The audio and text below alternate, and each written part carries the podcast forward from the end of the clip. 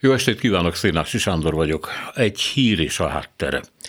Jevgenyi Shevchenko ukrán ember, szíve mélyén azonban talán szovjetként gondol magára, bár nosztalgiája nem annyira volt kommunista birodalom teljességétől eliát, a fókuszban inkább Belarus áldogál. Ez a furcsa fenomén, amiről nehéz eldönteni, hogy már Oroszország része, vagy még mutat önálló életjeleket, de ez most még nem is fontos.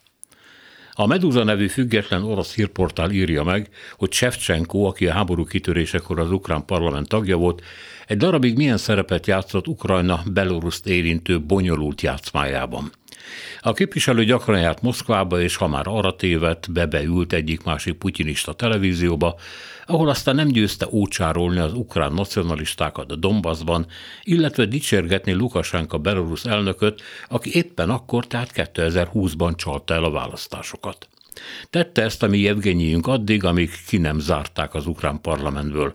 Moszkvában nem ment többet, de Lukasenkát továbbra is szenvedélyesen szerette. Azt is megüzente neki, hogy az ukránok 36%-a őt szeretné elnöknek Zelenszky helyett. Igen, pont 36 százalék, hogy miért annyi, hát ez már legyen Jevgenyi titka. Amikor 2022 elején Putyin csapatok és haditechnika halmazaival vette körül Ukrajnát, és amikor a világ katonai szakértői azokon az ostobákon viccelődtek, akik ebből invázióra következtettek, az ostoba kievi titkosszolgálatnak az jutott eszébe, hogy Sevcsenkót fel kellene használni arra, hogy időhúzás céljából Lukasenkán keresztül meggyőzze Moszkvát, az ukránokkal igenis lehet tárgyalni. Shevchenko éjjel-nappal hívta Belarus ismerőseit, elérte egy Lukasenka is fogadja, sőt, Belarus területen össze is hozott egy ukrán-belarus tárgyalást.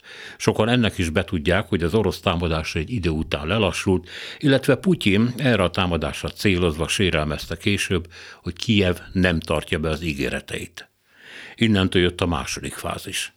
Nem szabad elfelejteni, hogy a Kiev mellett ledobott orosz ejtőernyősök Belarusból jöttek, mint hogy a szárazföldi támadó egységek egy része is.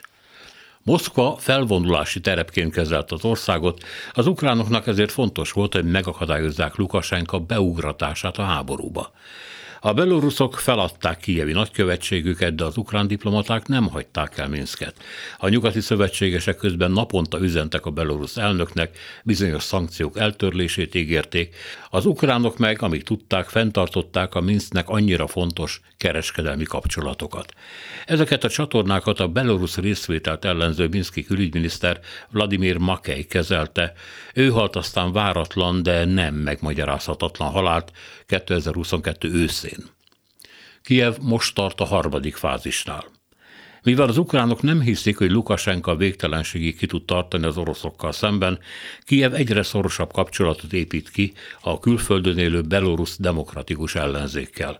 Tőlük most ugyan még nem kaphatnak semmit, de közben létrehozták a Kastus Kalinuski nevű zászlóajat, ami kizárólag beloruszokból áll. 2022 tavaszán ugyanis több ezer beloruszból szökött férfi jelentkezett Ukrajna védelmére. A zászlóaj már az ukrán fegyveres erők része, vagy nevezzük inkább egy késnek, amit Kiev Lukasenka torkának szegez? A kés persze csak kés. Moszkva ebből a szempontból rakéták ezreit tárolja a testvérének nevezett országban, de ki tudja, mit hoz a holnap. Elvérezni azért egy késtől is lehet.